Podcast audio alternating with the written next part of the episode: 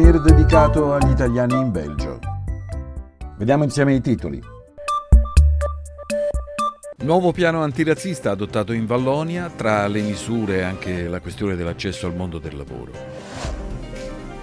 Nelle Fiandre mancano posti nelle cosiddette classi OCAN destinate ai giovani immigranti che non parlano fiammingo, gravi le conseguenze sull'accesso all'istruzione. L'organizzazione dei consumatori Testancop propone il congelamento dei prezzi di 100 prodotti alimentari di base, ma trova forti opposizioni. Eccesso di velocità in Belgio i maggiori controlli e le multe, sempre più salate, non bastano a far rispettare i limiti su strada. Per le notizie in breve, la Coca-Cola è stata bandita dalle scuole secondarie del paese. Sempre in Belgio cresce l'attenzione verso la pillola del giorno dopo. Infine vi ricordiamo l'apertura del Pavillon delle passioni umane a Bruxelles. Per l'approfondimento ci occupiamo di mafia in Belgio e del metodo italiano nella lotta contro il crimine preso a modello anche nel cuore dell'Unione Europea. Il governo Vallone ha adottato un piano antirazzista per il periodo 2023-2026. Sono 38 le misure previste che spaziano dall'occupazione all'assegnazione degli alloggi. Inoltre si vuole facilitare l'accesso al mondo del lavoro per le persone che non parlano francese, per questo si incoraggiano test di lingua straniera che convalidano competenze lavorative che non richiedono la padronanza del francese. È prevista poi la creazione di un Consiglio regionale antirazzista. Un piano antirazzista per il prossimo triennio era già stato adottato anche dal governo di Bruxelles nello scorso dicembre.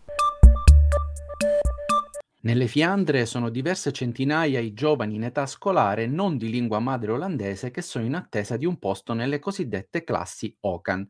Si tratta di una classe di accoglienza per i nuovi arrivati. Offre una formazione linguistica intensiva al fine di acquisire una conoscenza sufficiente della lingua olandese per poi proseguire gli studi. Come rivela VRT News, in molte zone delle Fiandre il numero di posti disponibili in queste classi è insufficiente a soddisfare la domanda. Cresce così il numero di ragazzi che dovranno aspettare fino a settembre prima che si liberi un posto per loro. La situazione più critica si verifica nella provincia di Anversa con 320 ragazzi in attesa.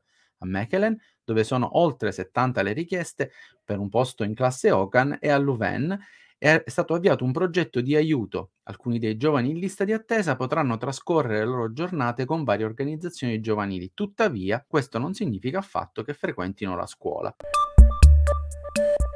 Ad inizio aprile Testancop, l'organizzazione dei consumatori, ha lanciato un appello per il congelamento dei prezzi di 100 prodotti alimentari di base per un periodo di tre mesi. In Belgio, infatti, nel marzo del 2023 i generi alimentari nei supermercati belgi erano stati più cari del 20% rispetto allo stesso periodo del 2022. Il congelamento proposto da Testancop riguarderebbe prodotti di base come pane, latte, frutta e verdura. Ricordiamo che Grecia e Francia Francia hanno introdotto misure simili. La proposta non piace al ministro del lavoro fiammingo, secondo il quale mettere un tetto ai prezzi comporterebbe lo svuotamento degli scaffali o il fallimento dei fornitori. Scettica anche la Federazione del Commercio al Dettaglio Comeos, secondo la quale un paniere anti-inflazione imporrebbe una pressione sugli agricoltori difficile da sostenere.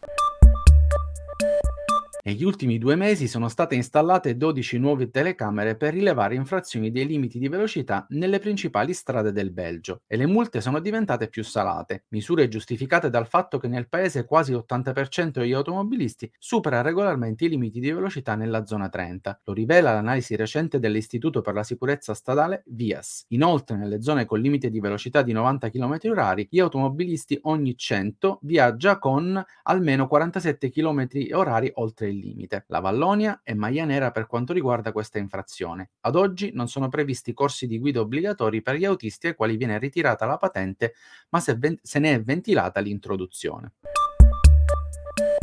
Ed ora vediamo le notizie in breve.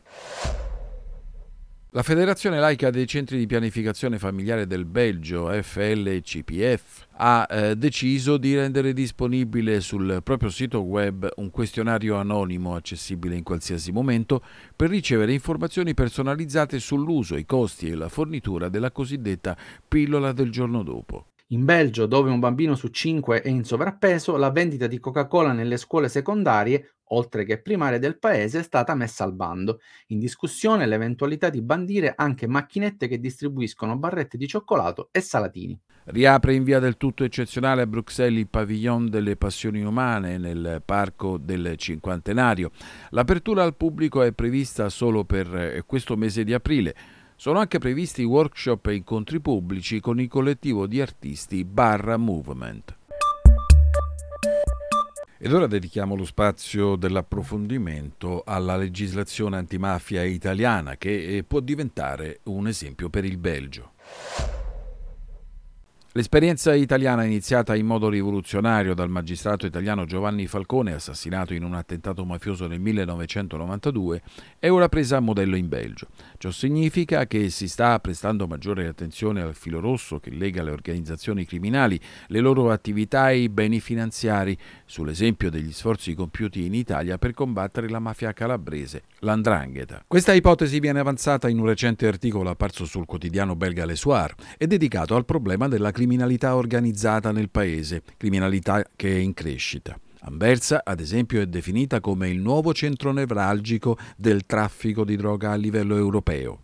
Le mafie che operano in Belgio o nei Paesi Bassi sono gruppi criminali ormai altamente strutturati, radicati nel territorio, che si infiltrano, corrompono e si appoggiano con una rete di complici locali, al punto che secondo il quotidiano Le Soir, Anversa e Rotterdam sono oggi come le città di Palermo negli anni 90 o 2000 confronto è certamente doloroso ma non inverosimile.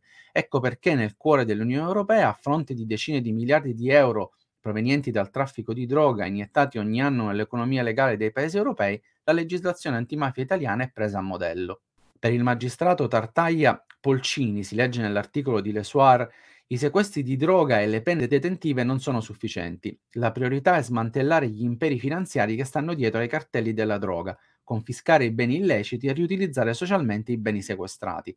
Un metodo, quello italiano, che rende immediatamente visibile la lotta delle autorità alle organizzazioni mafiose anche sul versante finanziario.